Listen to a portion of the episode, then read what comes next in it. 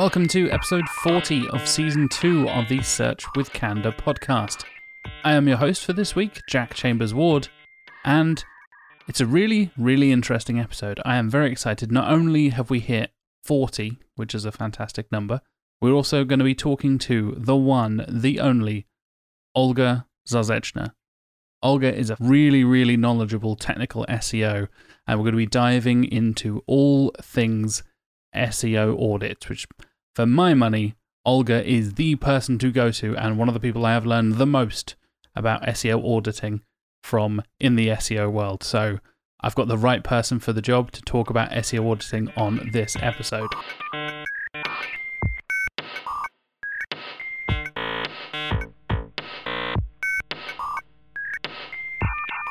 Before I get to my chat with Olga, of course, I need to say thank you to the wonderful people at Sistrix who support this show. Because Search with Candour, of course, is supported by the wonderful folks over at Sistrix, that is the SEO's toolbox. You can go to sistrix.com slash SWC if you want to check out some of their fantastic free tools, such as their SERP snippet generator, hreflang validator, checking out your site's visibility index, and the all important Google Update Tracker.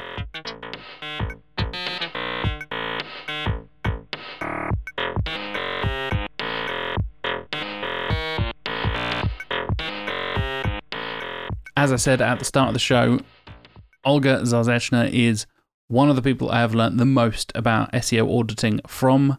I will leave links to everything, of course, that we talk about throughout this episode at search.withcandour.co.uk. The link for that is in the show description, so you can find that nice and easily. There will be links to some of Olga's fantastic blog posts all about SEO auditing, and we'll kind of be discussing them throughout the episode as well. So, without any further ado, here is my talk about SEO audits with the one, the only, Olga Zarzeczna.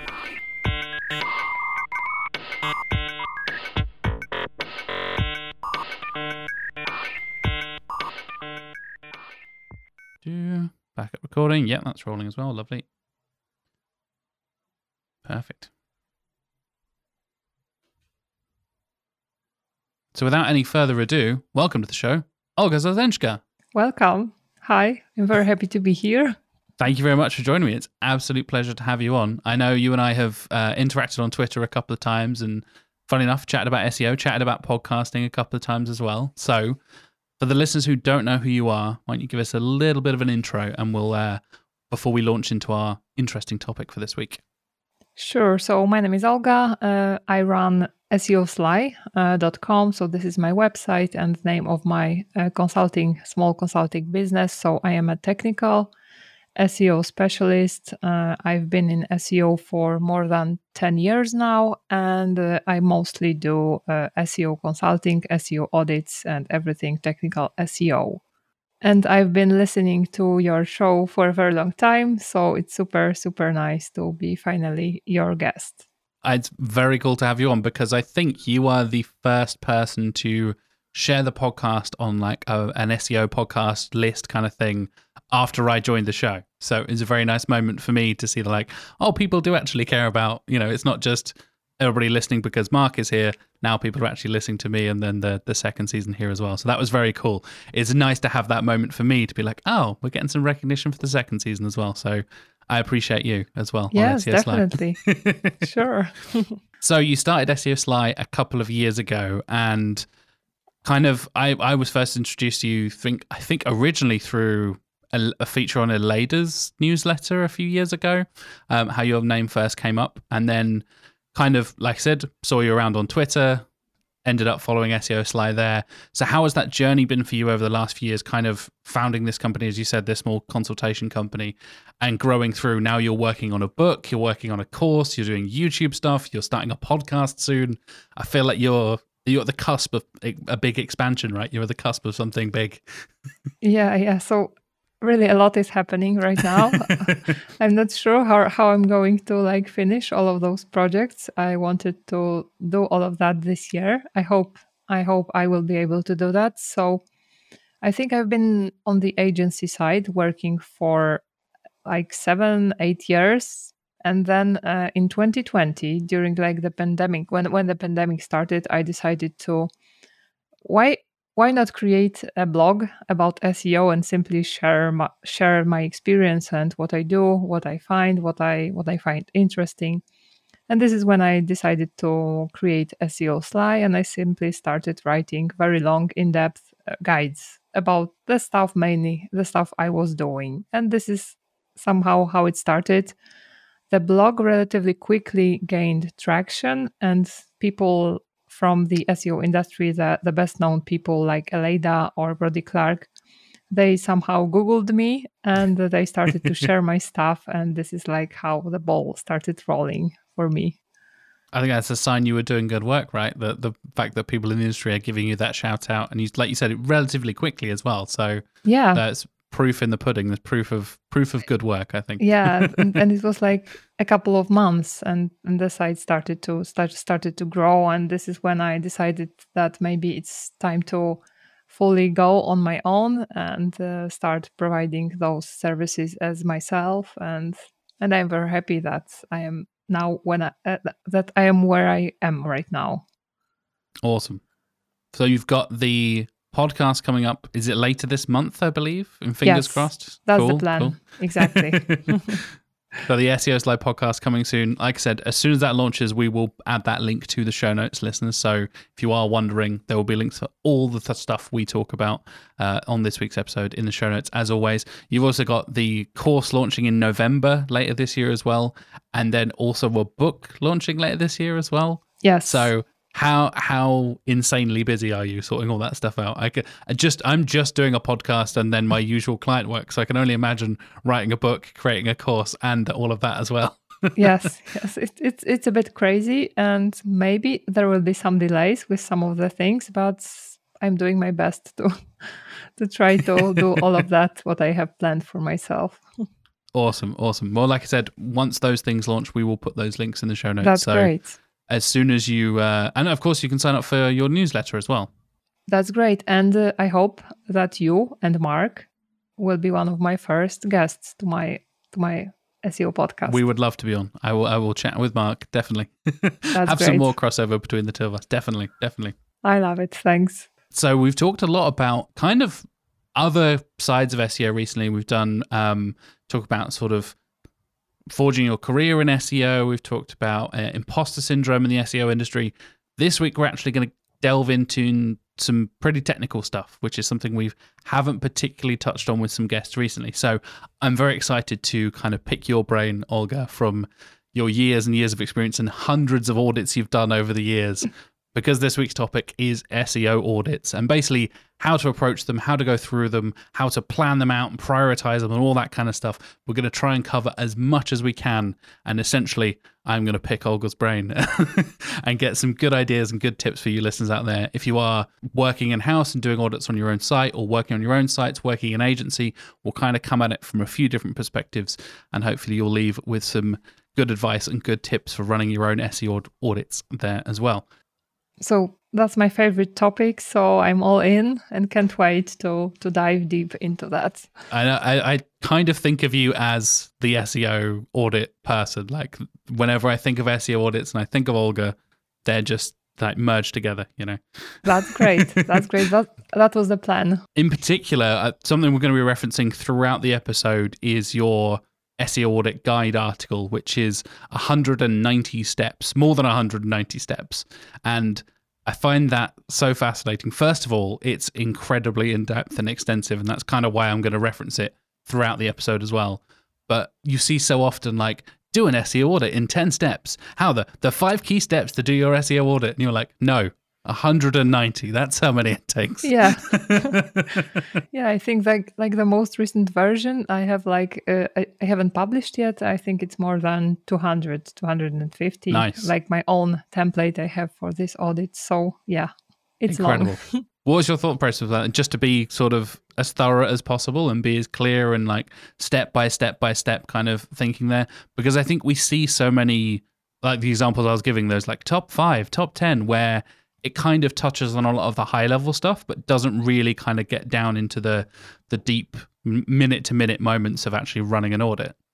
Yeah, so so this was like uh, my my goal behind that was was to make it as complete as possible and to to make it possible for people who follow that to really find all the possible mistakes they could find. Because of course it is important to have those top 5 to top 10 they may be like those high level things but sometimes those smaller things if you if you if you dive deeper into them you can also find that those small things that that no one pays attention to they can actually be serious issues. Mm. so i want it to be as complete as possible. Of course following this process especially for a huge site may take 40 60 hours but sometimes it's worth doing. It also it depends of course on the client's type of audit I guess that's something that we'll be talking in more detail in just a second. Exactly. Yeah. So let's dive into that. The different types of audits, how we're going to cover. We're mostly going to be focusing on the technical side of things uh, rather than kind of like content and stuff like that. Uh, I have got a guest planned later on in the month or in the coming weeks to talk about content audit specifically. So let's start with def- kind of defining a technical audit, I suppose. What would you consider the elements that make up the kind of technical audit. What kind of things should we be covering and should we not be covering in a technical audit? Want to make sure we're not kind of kind of offer a, a client or do something on your own site that is also going into that kind of content side. How do we know what's a technical audit and what that contains? To be honest, my guide, uh, it was initially like, uh, it is still, I think, called technical SEO audit, but it also contains other content related EAT elements uh, like titles uh, on page, other on page SEO elements, because I thought that a technical audit should always like touch upon those other things because it won't it won't it simply won't be complete. But if you like want to isolate just a just a just to make a, a quicker, uh, shorter technical SEO audit, I would say all the things that uh, that can impact uh, indexation, crawlability, those types of things basically uh, the data you have in Google Search Console, the data you can you can also get from other other tools like Screaming Frog, Sitebulb. So o- only the technical elements, uh, without looking at at content, at keyword optimization, stuff like that. But but as I said, it's it's hard for me to like separate them. And even if someone just wants a technical SEO audit, I cannot resist, and I always uh, I, I always check other things as well. There's no harm in covering both. I think I think you're totally right. So yeah, thinking about that kind of when you're first starting, say you're starting with a brand new client, you've never worked with them before, what would be your initial step? And we can cover content and technical, kind of cover um, your approach as a consultant coming in here. What would be your kind of initial steps, your initial thoughts what would be your first thinking of like, okay, I'm going to run this tool straight away, or I'm going to look at the website first? What would kind of be your first step there? Sure. So so when I when I have a new client, I always start with this uh, full in-depth SEO audit, the one the one uh, I described on my on my site, and based on what I find them find there, I kind of create the entire strategy for the next 12 18 months and usually the first two three months are simply like the mm, the execution of those tasks i laid out in the audit because sometimes they are very time consuming very often they relate to content and content optimizations are always very very time consuming and yeah. require a lot of effort a lot of a lot of uh, energy from our side so so doing this in-depth audit which takes me a week or so is the first step. And finding there uh, and and depending on the on the on the on the site what problems it has the goals of the client i of course assign priorities to those things and we decide what we start with whether we focus on for example quick seo wins because sometimes the client just wants to grow and just wants to grow their site their business sometimes the client has suffered uh, a traffic loss so then mm. my approach would be different so it depends on the situation the goals and an seo audit always at the start as my as my guideline to what i want to achieve and do in the next months or even a year or so Awesome. I think that's really laid out really well in your article. The fact that you start off with step one is the purpose of the audit. And I think that's something uh, maybe a lot of newer SEOs or less experienced SEOs will come in and just kind of be like, oh, I need to do a technical audit. I need to do a content audit get an idea of this site, but actually understanding what's planned. Like you said, is the client planning to grow? Are they planning to do this thing? Are they coming up and uh, have they just finished a site migration or a, or a redesign and it's affected their UX and their click through rate and that kind of thing? Exactly. I think understanding the purpose there is so important, right? To for that to be that initial step and understand the goals and objectives of them as a business or your site if you're working directly on your site, um, and then understanding how your work, like you said, lays out that strategy for the next 6, 12, 18 months, whatever the kind of schedule is there.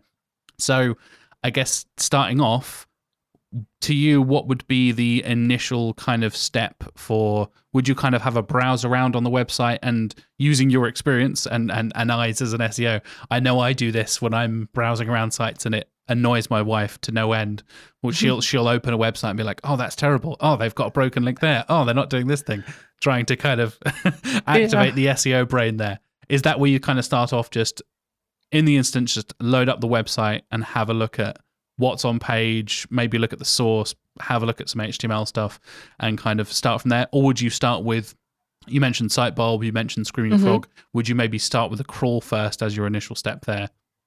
Uh, to be honest, I start with with this manual review, I think, and I also send because, as you said, based on our experience, we can like during thirty seconds we can really. really assess the site relatively okay and accurately. I, I, love watching your YouTube channel where you do like the, the five minute audit and you're just scrolling and be like, that's wrong. Anchor text is bad. Yes, broken link like, here. Like I don't, I don't even need tools sometimes. but yeah, so manual review. Of course, uh, manual review won't reveal everything. I won't be able to like browse all the all the pages. So manual review. I also always want to take a look at what's in Google Search Console. So Google Search Console, and of course, I always crawl the site with both Sitebulb and Screaming Frog. Nice. We pretty much have the same system here. I was introduced to Sitebulb by coming here to Candour. and yeah, I know they previously sponsored the show as well, so they're not paying us to say this, I promise. but, but, yeah, this I think how I learned about Sitebulb from your show. oh, perfect. Yeah, I'll let Mark know, and Patrick at Sitebulb as well. yeah, awesome. So yeah, I think that's a an interesting thing. Again, kind of coming at it from people who are new to the SEO auditing kind of thing that manual review, I think, is another thing that some people might not expect to be so early in the process. And there are certain things that you can pick up with an experienced SEO eye or, you know, just scrolling around that some tools might not pick up, right? Are there any particular things you can think of that would be those kind of common mistakes that people make when they start thinking about, oh, I need to do an audit for this site? And what's going to be the kind of like first pitfall, that first hurdle they're going to hit when they think, I'm going to start an audit now? I would say uh, the biggest mistake and pitfall in, in that regard is that people start an audit, especially uh, with Sitebulb. Now, now I think uh, uh, Screaming Frog also shows you like the tips, priorities, issues. Yeah, they've, they've just introduced that. Yeah. Yes, yes. So I would say relying on that too much is is a, is definitely a mistake, and just without our own interpretation, just saying the client, okay, the tool says you have those uh, issues, you need to fix them.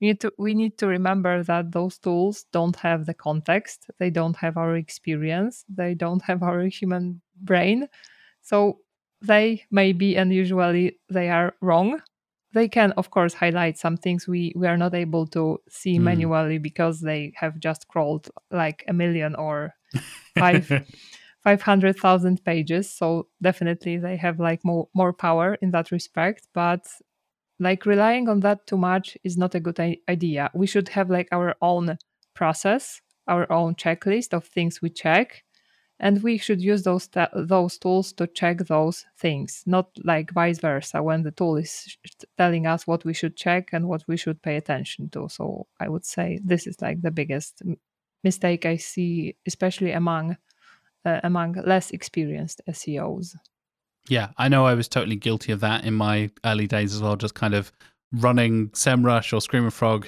export there you go. That's your Yeah. audit. Like just Audit straight- done. Yes. straight into Google Sheets, audit done, no problem. Uh, no like idea of prioritization or plans or scheduling or anything like that. It's just an export straight into Sheets and hope for the best. yes. So coming on to, I touched on prioritization there. What would be your process for now? You've kind of we've done an initial crawl, we've had a bit of a manual review. What would be the next step in terms of looking at the results there and then kind of thinking about how we want to prioritize them for actioning, whether that's from the developers or from the client side of things, or even us, like I said, working on our own websites as well. hmm So uh, I usually uh, kind of divide my audit into two. Like I identify the most serious issues that can or do uh, impact SEO directly, and uh, if we fix those issues, we can actually expect some huge uh, results. And the, the other part is quick potential quick SEO wins. And those two quick SEO wins and uh, uh, and fixing of those uh, important SEO issues, critical SEO issues, are like my top priorities, which I, assign the highest priority to these two types of uh, recommendations I provide within audits. Cool. I think that's really interesting coming at that from again, kind of simplifying it to again we we've talked about this previously on the show. I kind of talked about this with Tom Critchlow many months ago when I first started on the show, talking about communicating with clients as well. And as I just said there, the way to not do it is to just export it and throw it at your client and just expect them to understand everything. Yes. So, like you said, bringing in your context, bringing in your experience, bringing in, you know, you as an SEO, your interpretation of everything, and being able to prioritize that. Is there a particular method you come into? From my perspective, I always think of it as kind of the resources it's going to take to actually implement that thing, whether that's time, money, developer work, whatever it's going to be to kind of make those big fixes, and then also the impact or the the estimated impact that's going to have on the site. So, if there's a huge fix and half the URLs are suddenly not indexed, but there is one little thing. Oh, you just put no index on half your site because somebody ticked the wrong box in the CMS somewhere. Yes. We've all seen that. Yes. yes. um, it, it- do you think that's a, a similar kind of approach where you're thinking Yes. about that kind of prioritization? Yes, definitely. In my case, it it it usually depends because sometimes I work with uh, clients who have their own developers. So Mm. of course, I need to like talk to them. Uh, I need to learn about their kind of time availability and uh, how um, how easy it is going to be to work with them Or not easy in some cases? or not easy. Yes, in some cases, I am the person who implements uh, the the changes I recommend. So there, it's usually easier because I know pretty well what I can uh, for for what uh, recommendation I need um, like more time, which is like uh, going to be like the quickest win. So in that case, it's easier, but it but it's usually more tricky if I am the person who who does those optimizations. So uh, the way I do it, uh, I simply have in my audit because recently I moved from providing an SEO audit within a Google spreadsheet to to Google Doc. I, Mm. I because at first I was using a spreadsheet with a lot of comments. Now I, I moved back to, to Google Doc because I want to provide more explanation, one more more like comment commentary, more screenshots because Yep. uh, like it it was it was a bit uh, limiting uh, in in Google in Google spread spreadsheets. So I always say, what's the priority? Uh, what's the possible impact? And uh, what's the uh, and and how much time it may take to to to kind of uh, implement that? I, I assign different types of colors so that when when the client views the table of contents they see those different colors whether it's like a critical whether it's easy and stuff like that so they can they have some guidance but of course they they they don't understand the audit the way i do and i always have a call with them when i when i explain uh, what what really means what.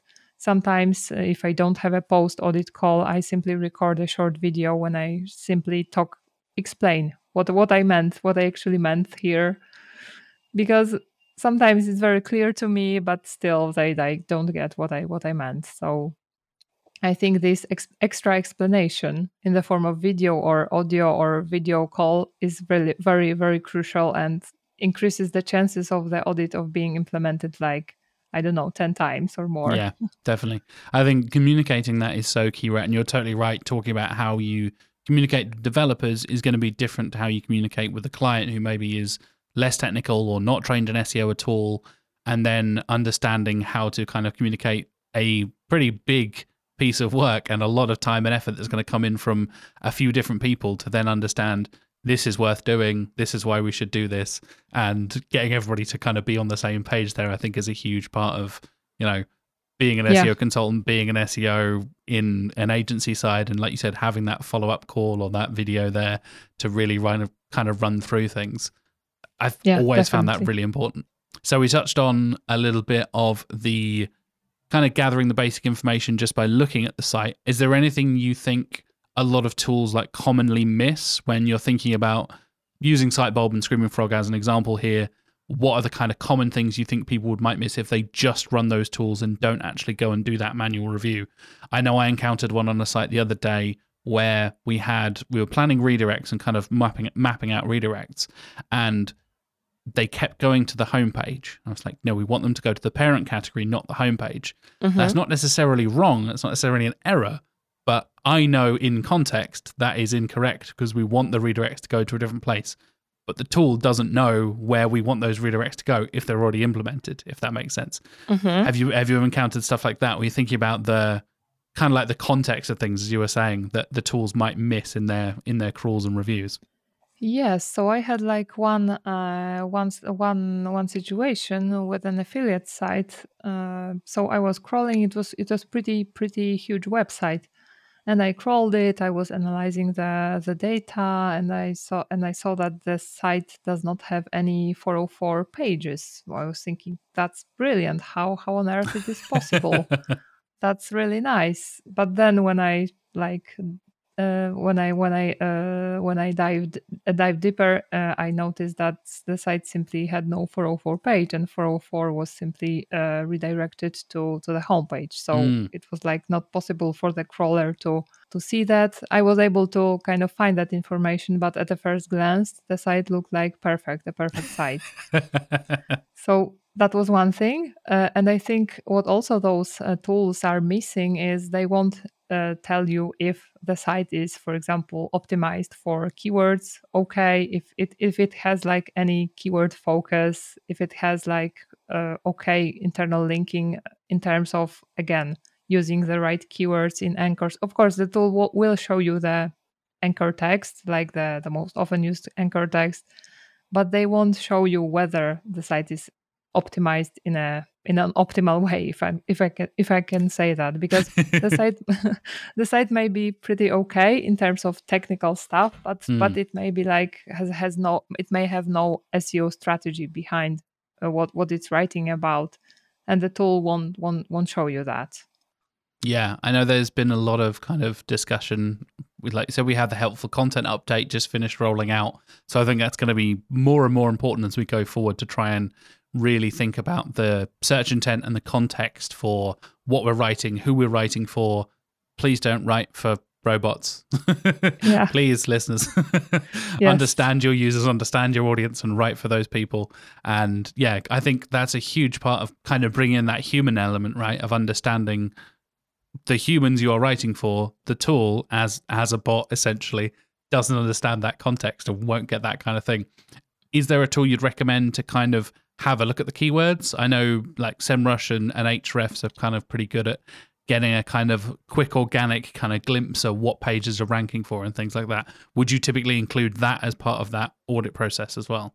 Usually, I like at least analyze like the top 10 pages. Um, I use SEMrush, I use Ahrefs, and I also use the plugin, uh, the Chrome extension keywords everywhere uh, mm. uh, so that I have like the keyword data in Google Search Console. So I always take a look at, at that at least a little bit. Sometimes I check, for example, if those most important pages have some strong keywords on the second page, and then I recommend like some small on page optimizations or, or internal linking optimizations. And very often they really help the help uh, the site uh, the pages move to the to the first to the first page of of Google because they weren't optimized those pages for those keywords at all in many cases. Yeah, yeah. So moving on to a bit of backlink analysis here as well. Again, another thing I think a lot of tools include as a separate thing away from a site audit but I think should be included, especially when you're onboarding new clients. I don't know. I've talked about my not, hatred's the wrong word, but frustration with the disavow tool and how so many people in SEO are very trigger happy with that and just being like, don't trust the site, just disavow it straight away.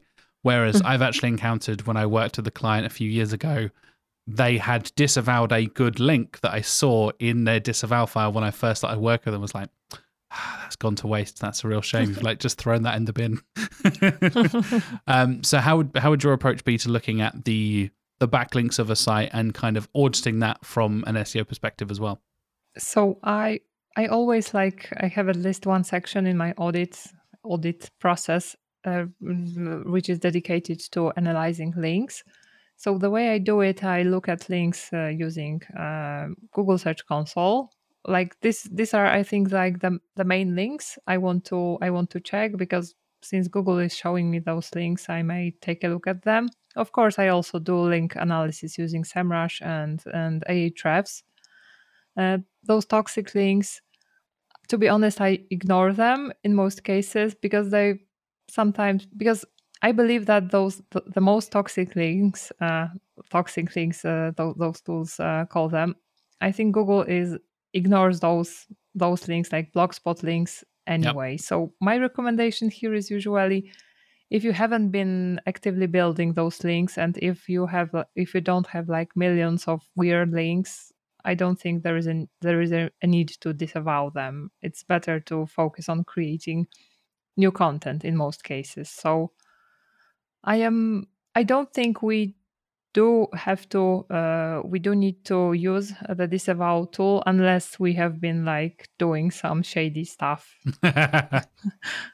you're cleaning up after a very shady yes. agency who worked before you yes yes that's that's my my approach and rarely do i have clients who have anything in in disavow usually they don't even know what what this is mm. for so yeah, I think that, I think that's a common thing. Like you said, people see the word toxic link and kind of react very quickly. And like we said, if people are less experienced or not aren't SEOs themselves and coming from a client perspective, that looks like a very scary word that a lot of these uh, tools kind of throw at you. But as you've said, and as is kind of proven by a lot of the Google representatives, Google does not have a definition of a toxic link. That is not a thing from their perspective. So why should it be a thing from our perspective if we're working with Google and and other search engines as well have said the same thing. I know some of the big the Bing team have talked about this as well. Talk about it is not a thing from our perspective, and a lot of the time they'll get caught up in the you know update from Google when they do their like spam and big clearance updates and things like that. They know what they're doing. They've been handling bad links for 20 years at this point. Yeah, exactly. like links are their maybe most important, one of the most important signals. So I'm pretty sure they are getting better and better at understanding those links. So thinking about backlinks, still kind of sticking with that. What what are the kind of things we should keep an eye on in terms of a backlink audit? Some positives, some negatives. Because um, I know uh, the obvious thing is kind of broken links, right? You've got a backlink pointing to a page that no longer exists. Is there anything else that comes to mind when you think about diving into that backlink profile and, and mm-hmm. not thinking about toxic links specifically, but anything we should keep an eye on when we're doing that as mm-hmm. part of the audit so, process? What I usually do, which is uh, part of this uh, quick SEO wins uh, part of my audit, is I, I check what pages on the site have the best external links. And then uh, once I determine what pages I think I would love to help in terms of SEO, uh, I recommend adding internal links from those best pages with the best links to internal links to the pages which we want to like promote in Google, which we want to have more the so-called SEO juice. so spread spread the juice around. Spread exactly. yes, exactly. So I would say this is this is what what I recommend doing, what I do, and it it helps. But but again, there are so many there are so many uh, so many uh, factors at play that it is usually like hard to say 100% that this was like because i added those things that those rankings moved but in some cases it looks like this was really like like like this this really helped yeah, I think internal linking is a, such a huge factor there as well. You're totally right. The combination and harnessing the power of the external backlinks and then being able to essentially shift that around, as we said, move the move the juice around yes. the site and being able to point it to pages you want to highlight, sections you want to highlight, anything like that. And I, I find it often from a lot of clients I've worked with in the past and some I'm working with now, you're maybe building like content and outreach content and all that kind of stuff to get those links in and using those internal links to then point to the services pages or the product pages that then can see the benefit from those internal links there as well. Exactly. Thinking, thinking about internal links, what would be the kind of things you would want to keep an eye on from an audit perspective? You've already touched on anchor text, which again, something I know you can spot from a mile away, just glancing at a website. Yes.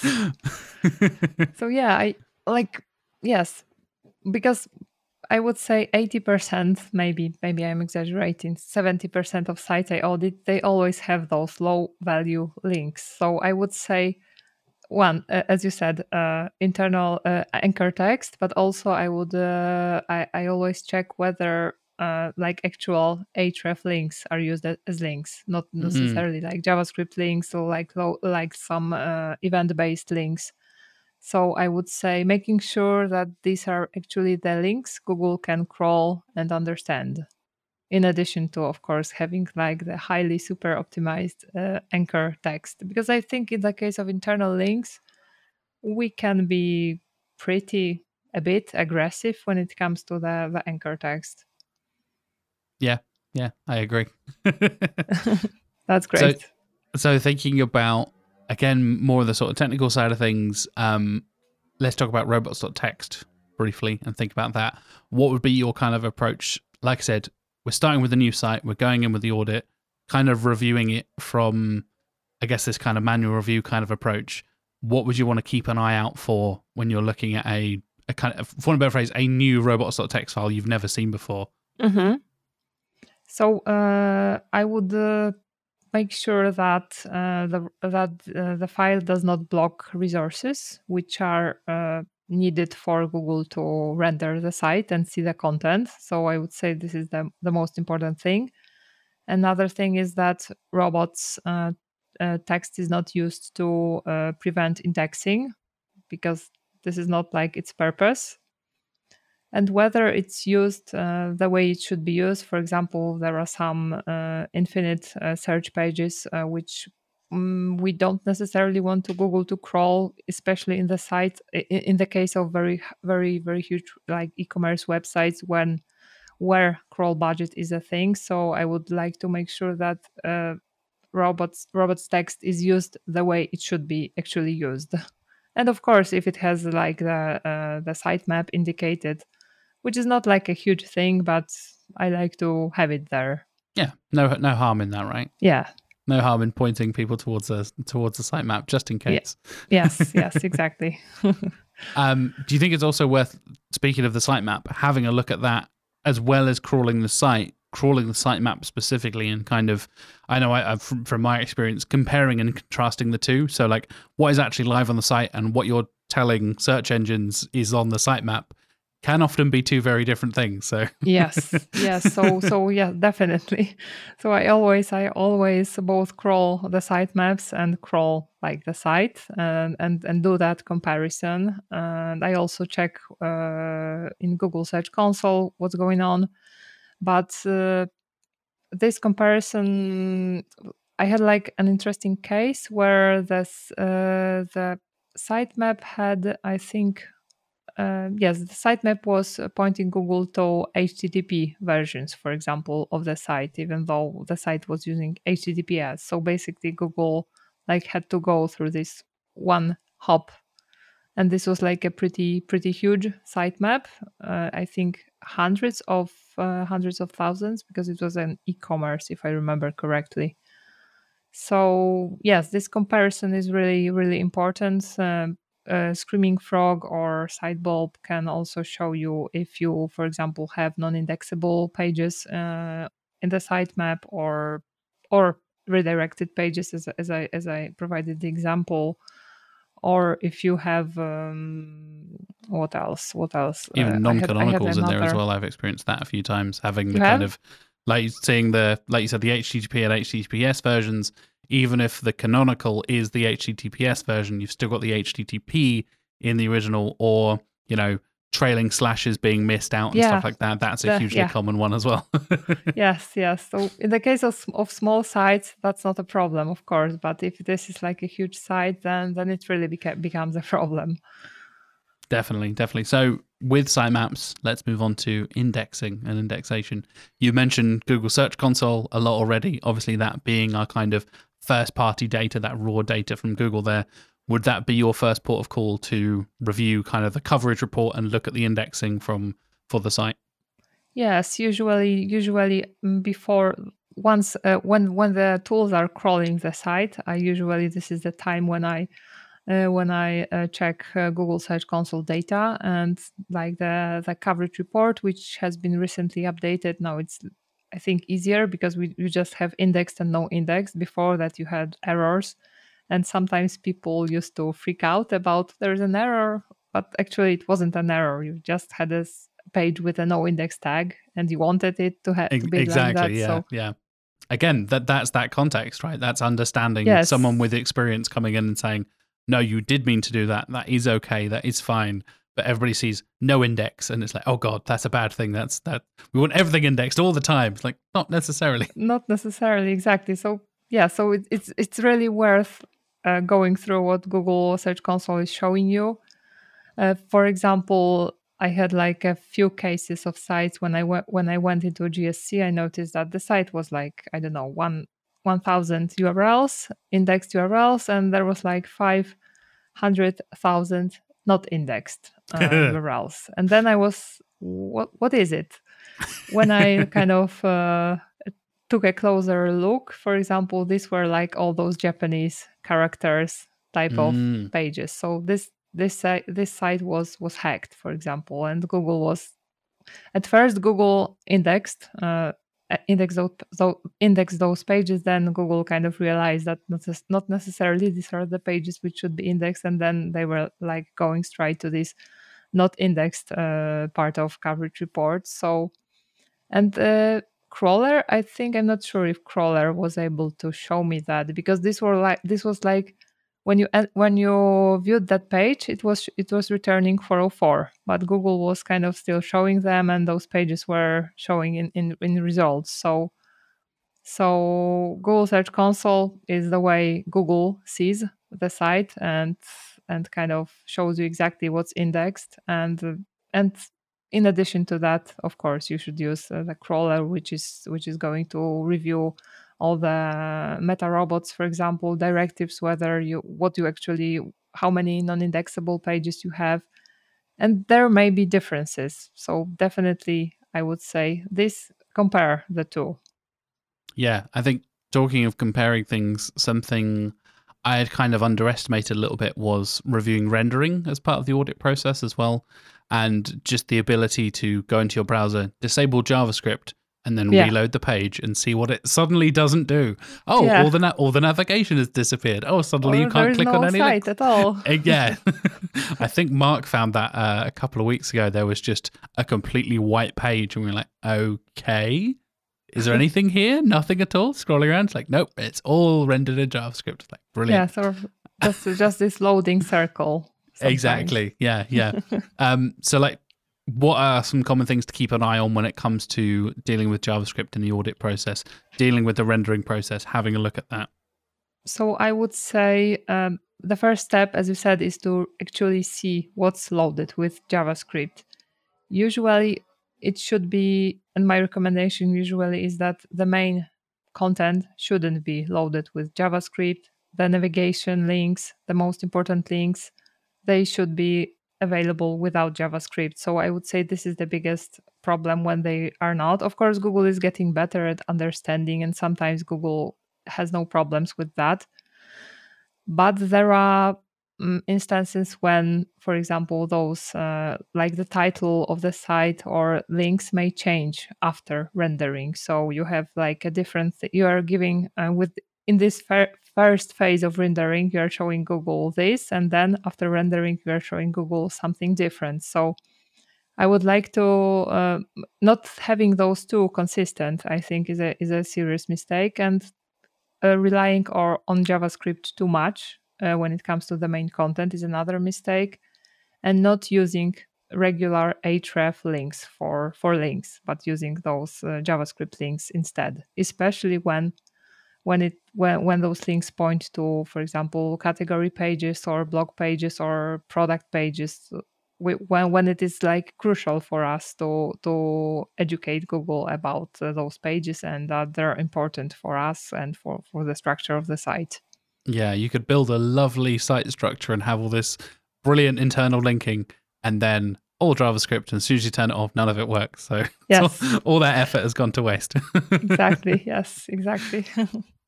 so coming on to thinking about kind of the I guess the the different approaches, like we said, we're kind of coming at it from a perspective of looking at a website for the first time. But say you've been working with a client for a while, or you know you're they've got a big change coming up on the site. Would your approach to doing an audit differ if, say, for example, uh, I don't know, they, they've requested an audit every six months or every year or anything like that? Uh, I guess my first question would be how often should we be doing a kind of full site audit, do you think? Say it's a fairly big site, it's a fairly sizable client mm-hmm. in terms of your business and things like that.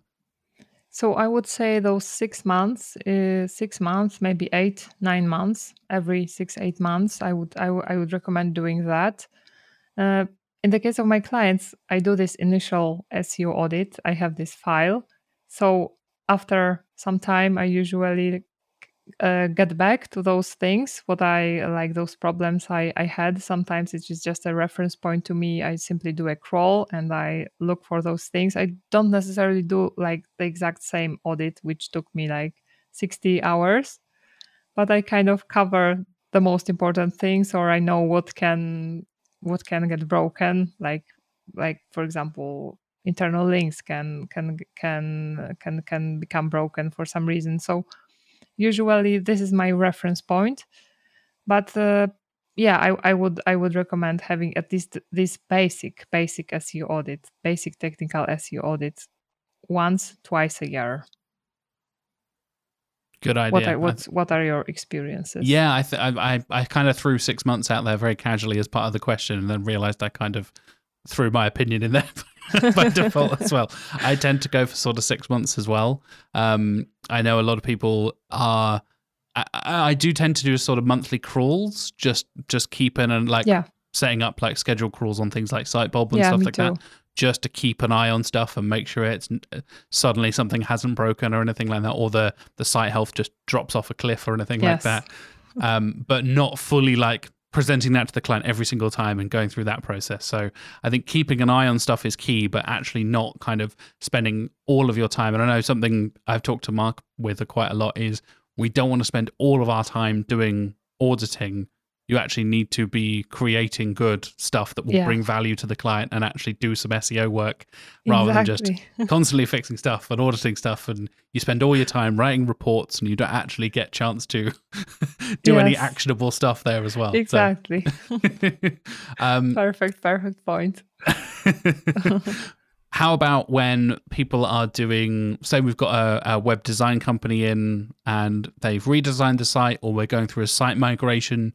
Um, would your approach kind of be to uh, audit before and after, or just after, or what would your kind of thoughts be around any sort of big site changes coming from the developer point of view?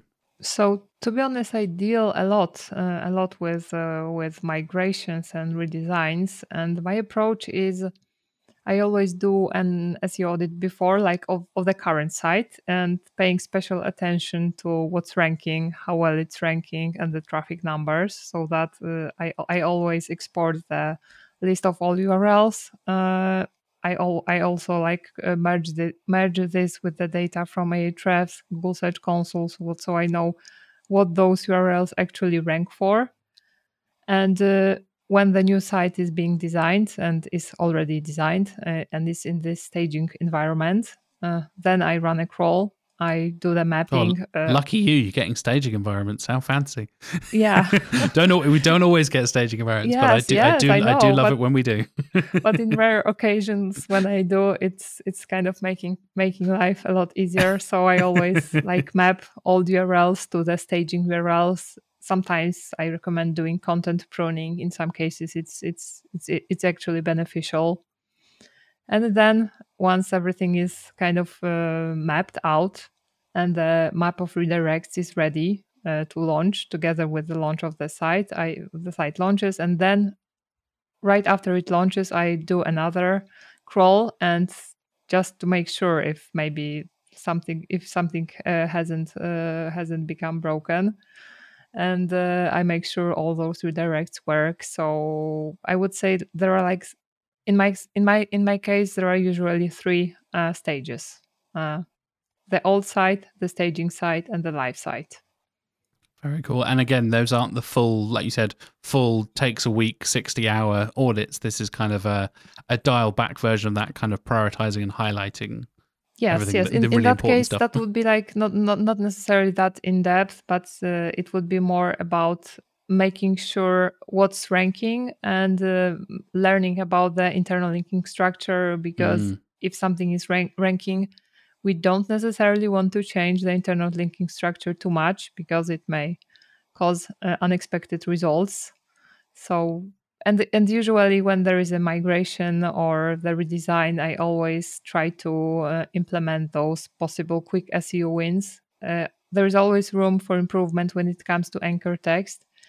And I'm happy to say that in most cases, those redesigns, which I have overseen, were successful and the traffic actually started to, to go up after them instead of like dying. instead of one of the horror stories we hear so much. yeah, yeah. But I've, I have, uh, I have a lot of, I, I had a lot of people reach out to me exactly after the redesign and what happened like they have now a flat line of traffic so and usually the it is it is very very easy for me to to to find what happened in yeah. many cases this is this is for example no map of redirects for example someone uh, someone decided that those pages are not worth it let's remove them and not redirect them and and yeah yeah i experienced this with a client it was one of the first things i did when i started working here at Candour uh, it was kind of a migration recovery project working with a client we'd not worked with before, but they had came to us like very mm-hmm. much like you said, my traffic has disappeared. What's going on? Kind of thing. Can you help us? And essentially, they had not redirected any of the images, and images were a huge factor in a lot uh-huh. of their uh-huh. traffic. And we were looking at this, and I think so many people don't neglect that option to swap from search to image in Search Console. And realize, oh, there's search, there's images, there's discover in there as well. You've got to take in all those different factors yeah. and your different where are you getting your clicks and impressions from might affect how you then approach that going forward and how you map your redirects. If you don't get anything and who cares about your images and you're not an image heavy site, maybe don't spend the resources doing that. But if it is a big factor, it can be worth taking the time to really map out those redirects and make sure everything is pointing in the right direction. I think, if I remember correctly, this was a full like platform migration from one CMS to another. Mm-hmm. So completely CDN, whole thing changed, and yeah, it was a big mess. yeah, that, that's an excellent point with images, right? Because in most cases, when I compare, like image clicks are like close to none. But yeah, exactly. There are exceptions. there are certain sites where that is a big factor. Um, I know you mentioned before when you first started. Um, like building up your website, building mm-hmm. up SEOSLY, you got a lot of traffic from Discover as well, which I think is yeah. something a lot of people outside of SEO, most people don't even know it exists. First of all, or, or they have seen it and have no idea what it is. Like yes. you just scroll your search in the app and like, oh, there's another page that's just recommending me articles. I wonder what that is. Yeah. Nobody knows that's called Google Discover or anything yes, like that. Exactly. But yeah, I think that's a thing that certain sites and certain um, areas, certain industries, certain niches can get a significant amount of traffic from those kind of unexpected places, for want of a better phrase. So definitely worth factoring that in and keeping mm-hmm. an eye on those those sides of things as well, for sure. Yeah, definitely. So in in the case of my site, of course, this is like an anecdote.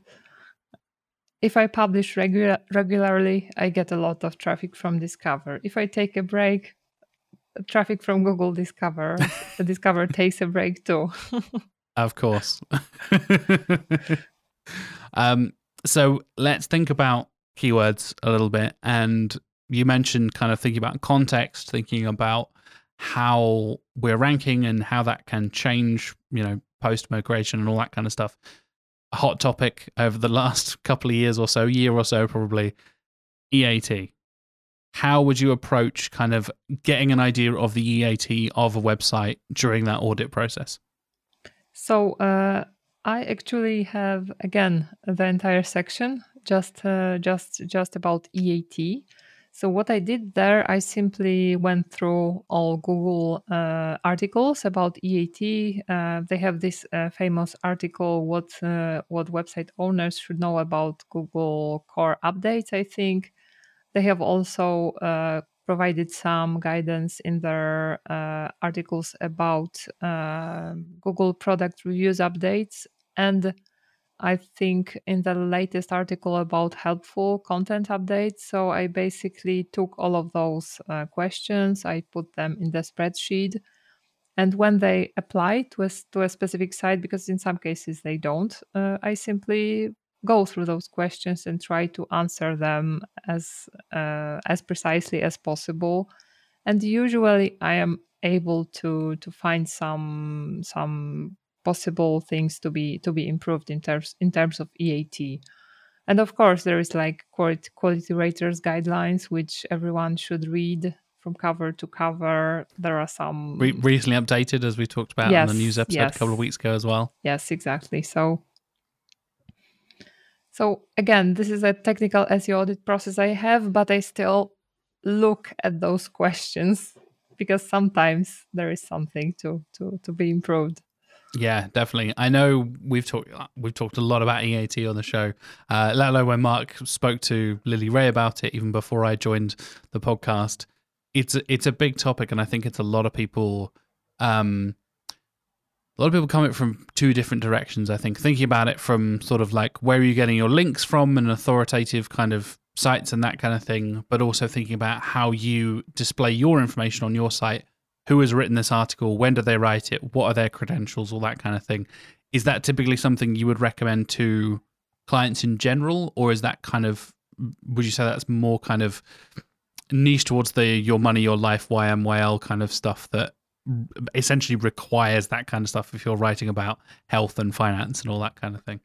I would say I recommend i provide some recommendations in the case of practically all sites not only like uh, your money your life types of sites because i always think at least you should provide uh, the information about the author of the site.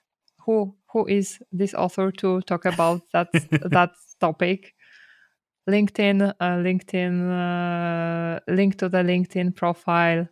If there are some awards certificates why why not show them on the site or use the schema same as if you have some publications uh, somewhere you may point to those publications as well. Provide your photo anything. So i think this is like common sense thing but i always recommend that unless someone has a very uh, good reason not to uh, show their face or, or something. yeah, I, I think because the reason I asked that question is I think a lot of people see it as a factor only for your money, your life sites. It's just like, oh, if I'm not writing about, you know, medical advice or financial advice, whatever, I don't need to worry about it. But I totally agree with you that, you know, why not essentially? If you if you can, why not do it? Yeah. It it will benefit you in the long run and for me as a user, like completely switching off the SEO brain as, as much as I can, putting a face to a name or an author makes a huge difference for me as a reader, as you know, going in and seeing, I know from your website, your face is all over your website. You've got GIFs of you pointing everywhere and all that kind of stuff.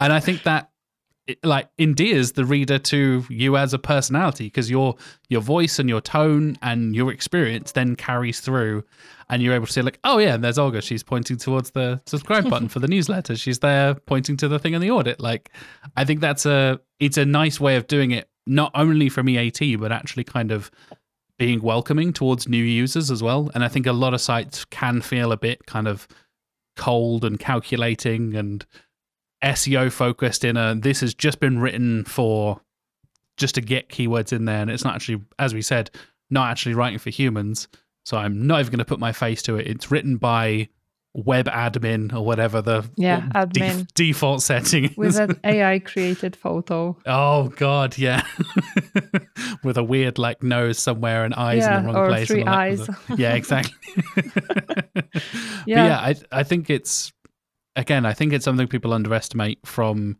oh, I'm not working in YMYL, so let's not bother. But yeah, I totally agree with you. Having those little bits and pieces in there. Um, I always use the example of Healthline because they go absolutely crazy with Mhm. that. They have the full credentials of when it was last reviewed with a medical doctor, uh, when was the article updated. So they will have essentially like a change log down the side of it was originally written in January 2022, updated in June 2022, reviewed by a medical doctor, blah, blah, blah. And they run through this whole process. And I was like, that is. I mean, granted, they are Healthline. They are doing, they are providing medical advice, so that makes sense. But maybe not going that far with every single site, but having those little steps towards that, I think, can be, uh, like I said, in, not only endearing to the user, but can factor in for a lot of SEO stuff as well. But yeah, before I uh, I created SEOSLY, uh, I was this kind of person. I really didn't want to show my face. I think you wouldn't see my face nowhere anywhere on the internet. And I had a portfolio of, of sites which I created like this anonymous person because I was I do I I knew some SEO, so I I was trying I was monetizing those sites. And none of those sites had such nice growth as SEOSLY because SEOSLY has this personality, this other element of people sharing, enjoying, reaching out to me. And I think this really, really made a huge difference. Yeah. And I, think even in terms of sort of like brand awareness and stuff like that, especially if you're essentially representing yourself as you are with SEOSLY, Mhm. you now have that face and name of just like, it's not welcome to SEOSLY. That's it. Here's how to do an audit. It's no, I am Olga. I am recommending you do this thing. I have this many years experience. I have worked with these kind of clients and done these kind of jobs, etc., etc., etc. I think it makes a huge difference in terms of brand awareness. The fact that, you know, some of the listeners will have heard of who you are through Aleyda's newsletter or us mentioning you on the podcast before or other podcasts and other appearances, and then helps to bin, build that kind of like brand awareness as well. And I think a lot of companies could benefit from that as well. Where even Yeah. if they're going for sort of, yeah, I want to be interviewed on a podcast about my website, then yeah, getting your name out there, getting your face out there can definitely help. Exactly. Even though it may be a bit scary at the beginning. exactly. Yeah, yeah. I, I love the idea that you've gone from complete anonymity to gifts Yeah. and and faces everywhere. Just yeah, I I appreciate the transition. It's still kind of, I'm not feeling like the most comfortable with that, but that's kind of, I need to do that if I want to do SEO and I want to like be successful. You've committed to it now. yeah. Cool. Um, I think we've pretty much covered everything. Is there anything else you can think of you want to cover? Because I know I know we're at about an hour now, so Yeah, I think too long. I think that's pretty much everything, isn't it? Yeah, I think I think pretty much everything. So Awesome.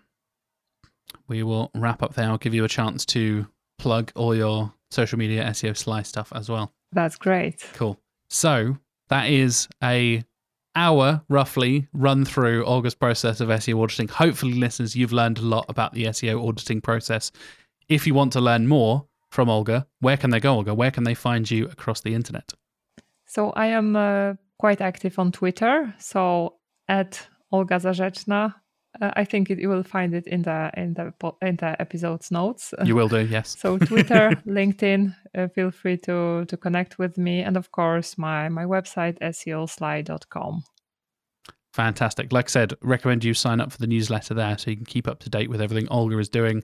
And As I said, we have covered a lot of stuff, but there is even more in Olga's uh, SEO audit article with soon to be updated. There we go, breaking news, more than 200 steps Yeah. in in that correct. article. So if you want some even more in-depth, moment by moment, minute by minute breakdown, I highly recommend you go and check out SEOSLY and check out that article. And thank you for coming on, Olga. It's been awesome to finally talk to you. Thank you. It was it was pure pleasure. So yeah, and I can't wait for you and Mark to join my podcast as soon as it launches. Fantastic. We look forward to that as well. So stay tuned, listeners. You'll probably hear us on the SEOSLY podcast coming up Yeah. in the next few weeks and months as well. That about wraps us up for this week. Thank you very much for listening. I hope you appreciated Olga's insights on auditing and some technical SEO tips throughout the podcast. I know I've learned a lot from Olga and learned a few more things during the episode as well, so I hope you did as well listening at home, at work, on your commute, wherever you're listening to this podcast. If you would like to get in contact with us, you can contact me on Twitter. I am JLW Chambers on Twitter. It's probably the easiest way to get a hold of us. If you'd like to come on the show yourself and you have some interesting SEO or PPC stories to tell, please do get in contact. I'm always looking for new people to interview and new people to shine a light on them in this industry who have gone underrepresented in their career so far. I've got some fantastic guests coming up over the next few weeks including the likes of Daniel K. Cheung, Jamar Ramos, M- Maddie Osman, Miriam Jessier, and Stephanie Walter. And of course, Mark and I will be back very soon with more live LinkedIn Q&As as well. So lots of content to look forward to over the next few weeks. But until then, thank you very much for listening and have a lovely week.